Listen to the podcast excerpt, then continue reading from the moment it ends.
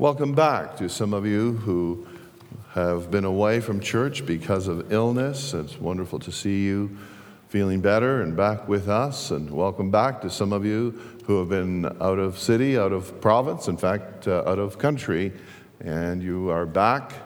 God bless you. We're glad to see each one of you. Would you take your Bibles now and turn to the Gospel of Matthew, chapter 26, for today's message? And our theme is Tremendous Truths from Thursday evening. Tremendous Truths from Thursday evening.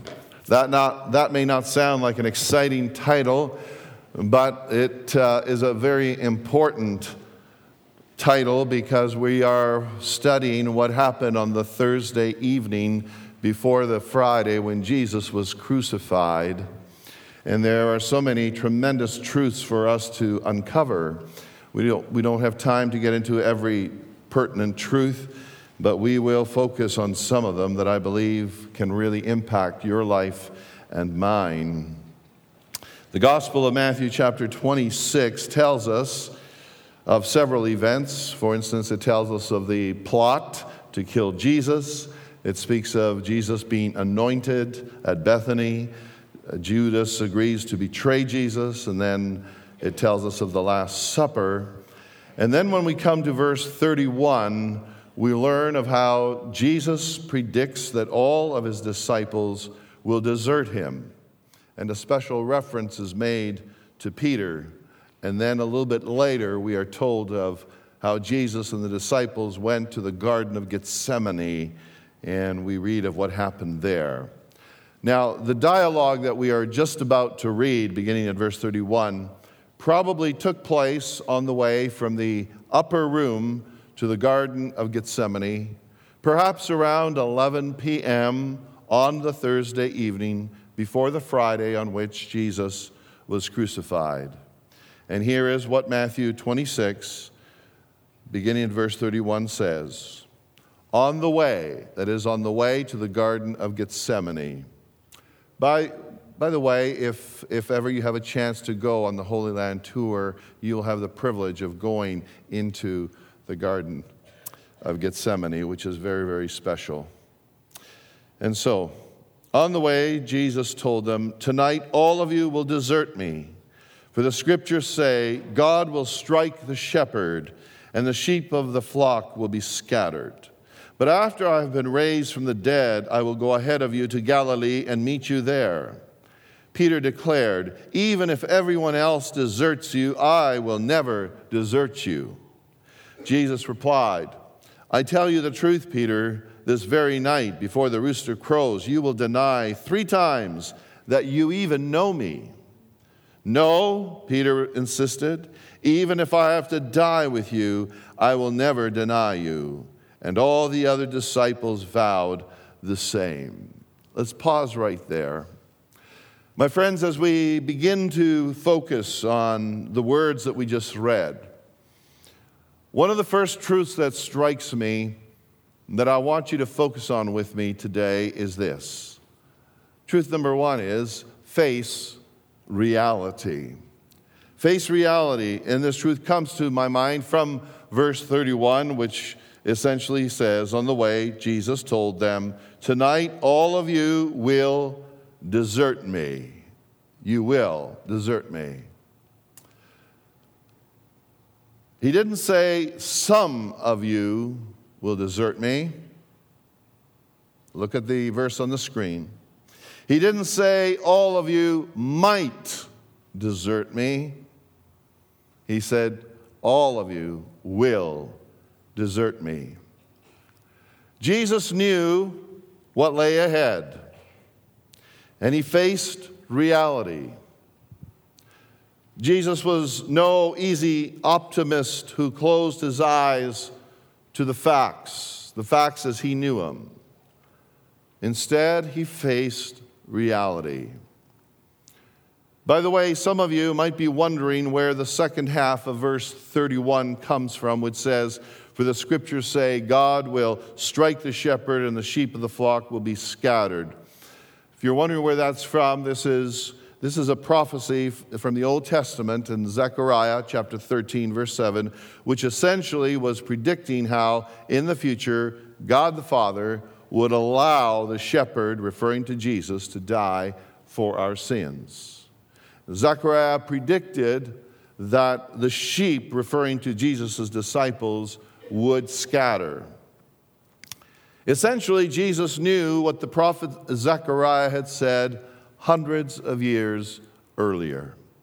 And Jesus knew all of his disciples would unfortunately desert him. And the bottom line, as you and I think of the scene, the bottom line is Jesus faced reality, and so often in life, you and I must also face reality in so many areas of life that we go through. For example, every year you and I have to face the reality that we have to do our income tax papers by the end of April, or we will get into unnecessary trouble with Revenue Canada. And you don't want that, and I don't want that for you either. How many of you, by the way, have already filled out your income ta- tax papers and sent them in? How many of you have? have? Put your hand up. Yeah, there are some. There are some. All right. How many of you will be getting a tax refund? How many of you? All right. That's wonderful. That's wonderful. You know what that means? That means you will be able to give a more generous offering for world missions this year. That's great. That's great. That's, that's good news. Praise the Lord, Pastor Lisa. All right. Yes. We have to face reality in so many aspects of life. Another example if you have discovered that you have a health problem, if you have a health challenge, don't, don't ignore it. I find that sometimes people just ignore and pretend it's not there, and it gets worse. Face reality. Pray for the Lord's help.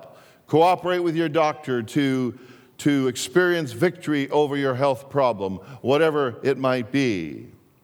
And then when I think of students, students, it is important for you to get a good education, face reality, and study hard. Study hard.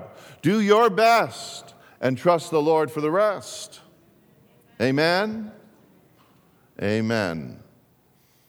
My, my, wife, my wife has been doing a course every semester after her regular job at University of Toronto, and, and I, I, get so blessed. I get, I get so blessed when she gets when she gets a letter from the university saying, Dear Cindy Stavropoulos, you have been awarded a scholarship, which she can use for her next course.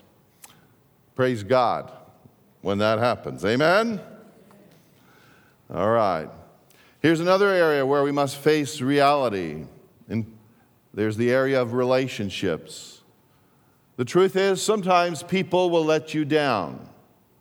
Sometimes people who are the closest to you will disappoint you, abandon you, and cause you, unfortunately, much pain.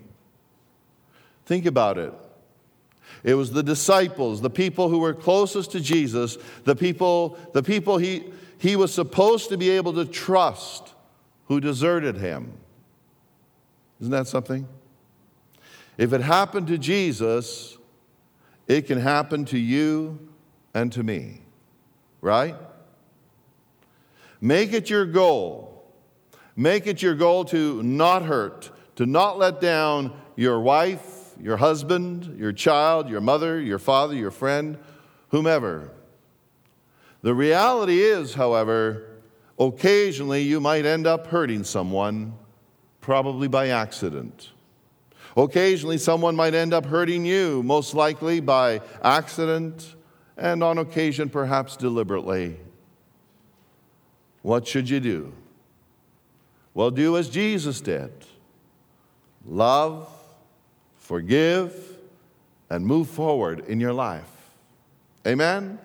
Love, forgive, and move forward. Then there are, then there are occasions when you and I have to face the reality that there is a little job or a, or a big job at home that needs to be done. Anybody have a little job or a big job that needs to be done at, at your apartment or at your house? Put your hand up. Put your hand up. Let me see. Let me see. Is it just at my house or is it everyone's? Lots of places, right? For example, at the, at the entrance of our house, where we've lived for 27 years, the entrance of our house, we had one of the light fixtures, which is supposed to go on when you get to your door at night so that you can see to put the key at, into the door. You know, we, we've had one of these light fixtures. I don't know, I probably installed it back when we first moved into the house. And then about two years ago, two years ago, the light fixture stopped working properly, sometimes going on and sometimes off, um, not lighting up when it was supposed to. Well, I remember one or two years ago, I, I bought a new light fixture. I bought a new light fixture. I think I saw it on special, and I thought, okay, I need one of those. I got to replace the front one, the old one in front of the main entrance. So I got that light fixture and I put it on the shelf in our laundry room. I put it on the shelf in the laundry room. And many times, many times, George, when I would go into that laundry room, I would see that light fixture on the shelf and I would say to myself, one of these days, when I find the time, I need to replace the old fixture with a new one. One of these days. I knew how, how to do it. And I, I estimated the job would take about an hour, but I also knew that if, if a part was missing or something didn't line up, what, what is a one hour job could turn into a, a five or six hour job, which I didn't have the time for. So I kept putting it off, putting it off. Finally, uh, about a month ago, my wife cracked the whip. You know what that means? If you don't know what it means, ask Pastor Lisa. So finally, about a month ago, my wife cracked the whip and I faced reality and I replaced the broken down old entrance light fixture with a new one. And praise God, it only took me, I think, an hour to an hour and a half. And so think about it. Do you have to face reality and do a job at home, which you've been intending to get to for the last one year or two years? Or three years or five years. Most of you aren't like me. You, you, you do things right away, right? You do things right away. I think some spouses were just elbowing, elbowing someone beside them, right? And, and after this, after this uh, sermon point, I am sure that my wife will remind me of. Uh, many other jobs at home that I still have to do. And she'll probably crack the whip again. So, Pastor Lisa, I might need your help to defend me. Well, before I move on to the next uh, truth, face the reality. Face the reality that you should go to a lawyer and get your will, get your will and power of attorney papers done. Don't keep putting it off. I try to mention this occasionally, I don't know, once or twice a year, because it's so important. Get your will done and all the other legal matters pertaining to it, and the power of attorney papers and health uh, issues, and all, all of those things. Amen? All right, let me take you to a second important truth that we see, or I see, from the scripture that we just read. And the second truth is this focus on good news and don't get stuck on bad or sad news. This truth comes from verse 32. Why don't you read verse 32 with me from the big screen? But after I have been raised from the dead, I will go ahead of you to Galilee and meet you there. Obviously, it's Jesus that is speaking these words. Jesus gave them the bad and the, and the sad news that they would all desert him, but he didn't stop there. All right? I want you to notice it. He didn't stop there. He said what he said in verse 32 that we just read. Now, here is an example of how human nature, what we just see here, is an example of how human nature tends to focus on the bad and sad news instead of the good news. Think about this. I would have thought I would have thought that some of the disciples would have said, Jesus, Lord, tell us of how you will be raised from the dead and how you will meet us in Galilee. I, I was expecting, after what Jesus told them about rising from the dead and, and going ahead in the north in Galilee to meet them, I would have thought some of them would have been saying, Wow, this is something. Tell us, Jesus, how this is going to happen. However, when you, when you read what happened, you see that none of the disciples, none of the disciples even asked to hear more about Jesus being raised from the dead. If you look at your Bible, you'll see they don't, they don't, they don't say anything. Instead, Peter, Peter goes into a speech of how even every, if everyone else deserts him, Peter won't. Peter won't. My friends, I want us to think about this truth as it applies to your life and mine. Focus on good news and don't get stuck on bad or sad news repeatedly. For instance, when you go home, when you go home from work or school, share with your family, share with your family and friends some good news about your day. Share the, the good news. Yes, you, you might tell them about something bad or unfortunate that happened in your day, but don't get stuck. Don't get stuck just on the negative stuff. Are you with me now? When you go home from grocery shopping, don't just talk about the, the sale item which they ran out of because it was such a bargain and you're so disappointed and upset about it. Talk about, talk about the cashier who was so wonderful and sweet and kind and, and was so courteous and was such a blessing. Amen? Focus on the good things that happened while you were grocery shopping. Recently, I appreciated hearing, I was so grateful to hear one of our ladies uh, who had been in hospital for an extended period of time. She, she told me, she told me of how, of how wonderful and helpful and, and encouraging the nurses were to her in the hospital and, and how wonderful the food was and, and, and what, a, what a blessing it was to just even be in the hospital as she was recovering. And I thought, wow, isn't this marvelous? She focused on the good news and didn't get stuck on the bad or the sad news. By the way, when you go home from church on any Sunday, on any Sunday, focus on the good things that happen and don't get stuck on some little thing that didn't quite go right. Amen? Are you focusing on good news? Do so. Make a decision to do so. Let me take us now to a third discovery from the scripture that we read, and it is this. Be careful not to become overconfident in yourself. Read it out loud with me from the big screen. Be careful not to become overconfident in yourself. This truth uh, comes out clearly, I would say, beginning at verse 33.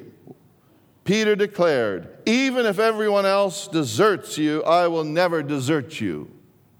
That's what he says to Jesus. Verse 34.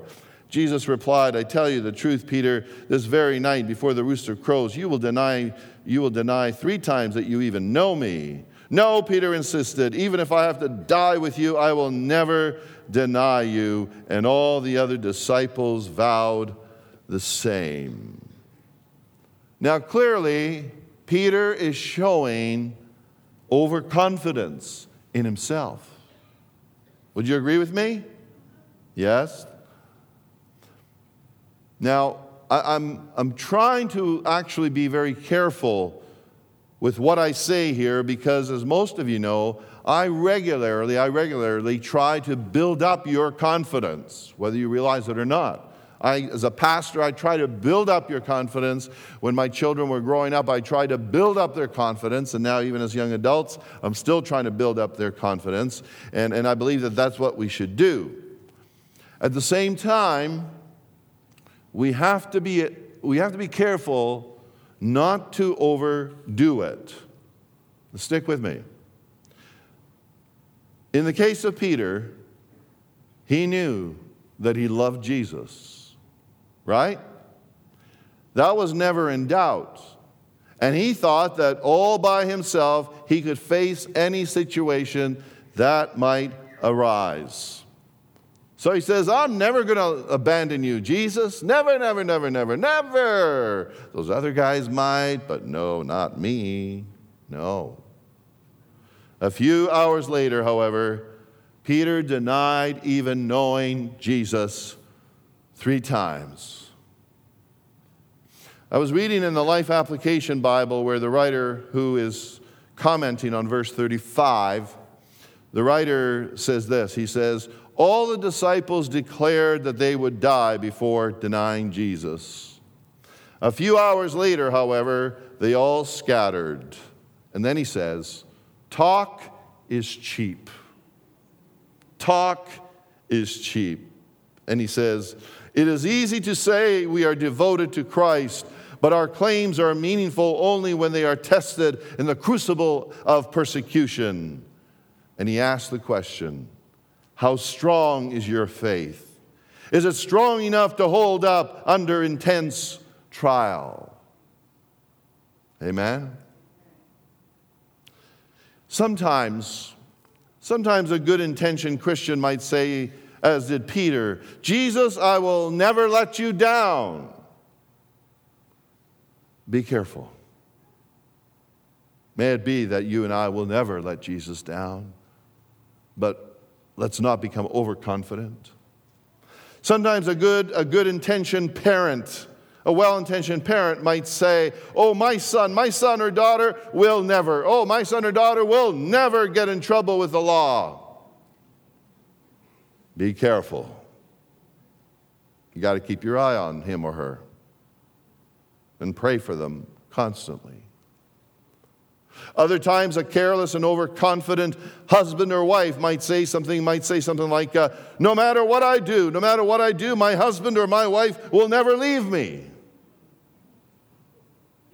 You're dreaming.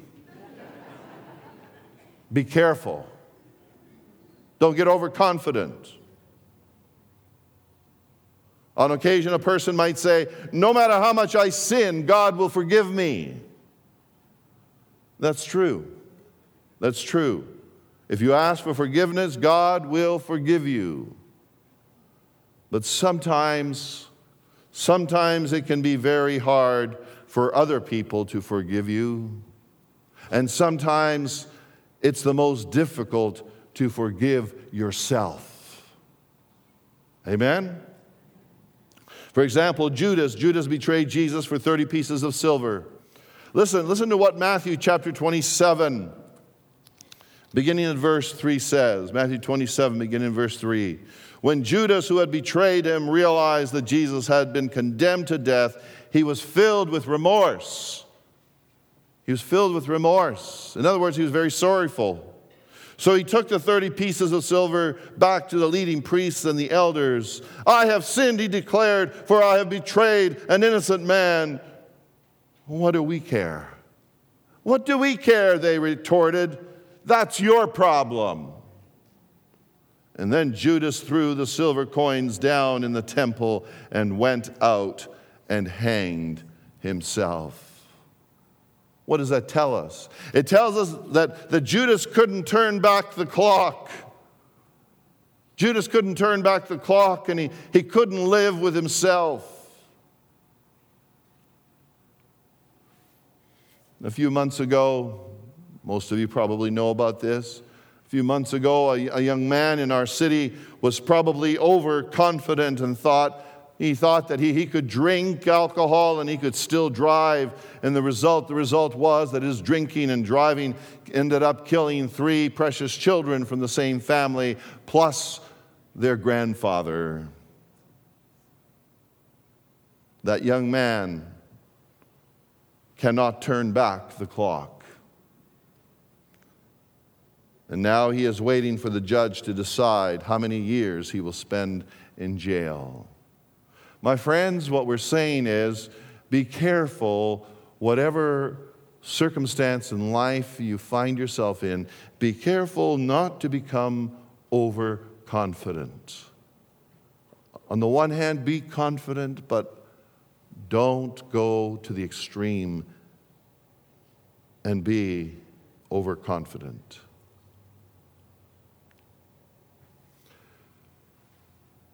There's a fourth truth that I want to ask you to focus your attention upon, and it is this. Fourth tremendous truth from the evening, Thursday evening. Spend time in prayer before major events in your life. This truth certainly comes across in verses 36 to 46, where we see how on the evening of the day before Jesus was crucified, he went into the Garden of Gethsemane and he prayed. And starting at verse 36, here's what happens Matthew 26, verse 36 says this Then Jesus went with them to the olive grove called Gethsemane, and he said, Sit here while I go over there to pray. He took Peter and Zebedee's two sons, James and John, and he became anguished. He became anguished and distressed. He told them, My soul is crushed with grief to the point of death. Stay here and keep watch with me. He went on a little farther and bowed with his face to the ground, praying, My Father, if it is possible, let this cup of suffering be taken away from me. Yet I want your will to be done, not mine. Verse 40 Then he returned to the disciples and found them asleep. He said to Peter, Couldn't you watch with me even one hour? Keep watch and pray so that you will not give in to temptation. For the spirit is willing, but the body is weak. Then Jesus left them a second time and prayed, My Father, if this cup cannot be taken away unless I drink it, your will be done. And when he returned to them again, he found them sleeping, for they couldn't keep their eyes open. So he went to pray a third time, saying the same things again. And then he came to the disciples and said, Go ahead and sleep. Have your rest. But look, the time has come. The Son of Man, referring to himself, Jesus, the Son of Man is betrayed into the hands of sinners. Up, let's be going. Look, my betrayer is here. My betrayer is here. The word Gethsemane, where Jesus and the group went to pray, probably means olive press, and it was a garden of olives where he went to pray. My friends, what we see happening here with Jesus going into the garden to pray is a powerful lesson for you and for me to spend time in prayer before major events in your life, even before minor events, but especially before major events. And all of us will end up defining major events in different ways, right? But I want you to think of how in prayer, in prayer, you and I can be honest. We can be honest about our pain. Be honest about, about your pain with friends and definitely with the Lord. We see how, how Jesus was honest about his pain in, in verses 38 and 39. Verse 38, he told them, My soul is crushed with grief to the point of death. In verse 39, he says, If it is possible, let this cup of suffering be taken from me. My friends, in prayer, be honest with the Lord. Don't pretend. You can be honest about your feelings, your upsetness, your, your hurt, your emotional pain, your, your physical pain. Don't pretend. In prayer, you can also seek to surrender your will to God's will. This is what we see happening here with Jesus. In verse 39, for example, the last part of verse 39, Jesus says, Yet I want your will to be done, not mine. Your will, Heavenly Father, be done in my life. I want you to also notice that in prayer, you can realize that you might feel loneliness. You might feel loneliness. We see the loneliness that Jesus felt throughout the reading of verses 40 to 45. We see Jesus' loneliness. Jesus took with him his three chosen disciples, but they were so exhausted. They were so tired with the drama of that day that they could not even stay awake and pray with him for an hour or however long it was.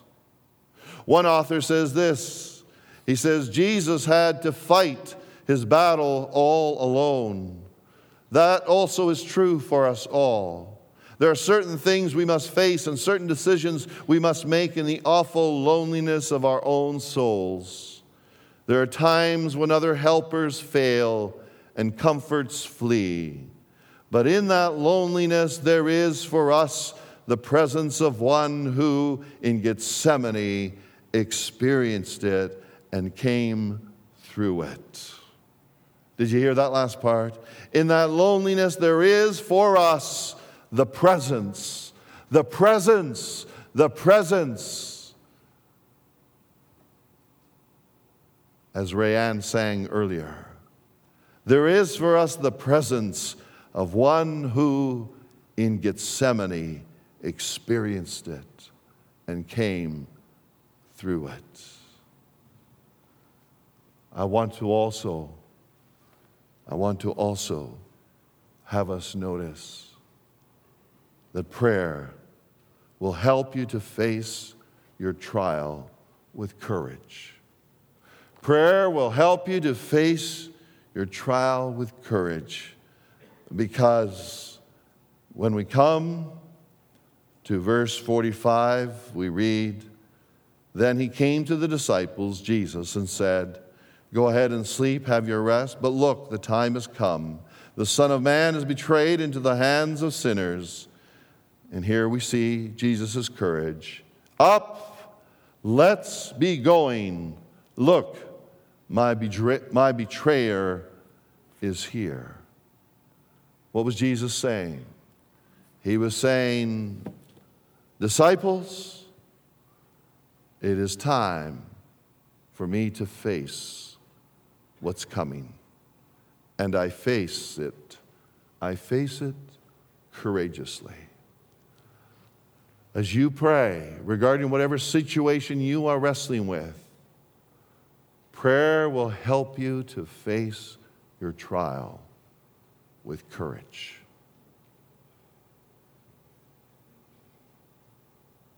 And so, my friends, reflect upon these tremendous truths. Tremendous truths from the Thursday evening. The first truth was what? Face reality.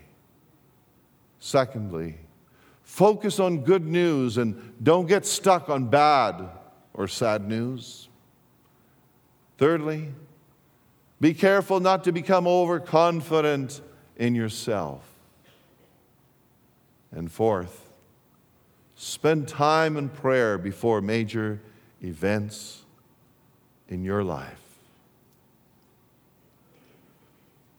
As we sing this song today, it may be that some of you will want to step forward and kneel or stand around this altar. And some of you may want to pray about the need for you to face reality in terms of a situation that, that you are going through. Amen? Talk to the Lord and say, Lord, I've got, I've got to deal with this issue. I've got to deal, maybe it's a small issue, maybe it's a big issue. But talk to the Lord and say, Lord, with your help, I'm going to face this reality. Amen? Some of you, some of you may want to talk to the Lord and say, you know what, dear God, I've got to get more into this, this, this truth about, about focusing on, on good news and not getting so stuck on, on bad news or sad news. Listen, I have to. We all have to deal with sad news, with, with bad news. I'm not suggesting we deny that, not one bit. But overall, as we journey in life, let's focus and give God thanks for the many good things that happen in your life and mine. Would you stand? Would you stand? And if there's anyone here that's been that's been um, getting overconfident, overconfident, or as uh, I think one of the dictionaries that I uh, looked at, too cocky, too cocky. There's some other words. Then make a decision to find the right balance. Find the right balance. And then others of you may want to spend and need to spend some time in prayer about some other major event in your life. Take these moments to pray. God hears us. The major event in your life can be different, far different for you than for someone else. But let me also say the major event that needs to happen in everyone's life is we need to come to a point of repenting of our sins, believing that Jesus died on the cross to pay the price for your sins and mine, and saying, Lord, I give you my heart, I give you my life. I dedicate my life to you. For some of you, you need to make that decision today.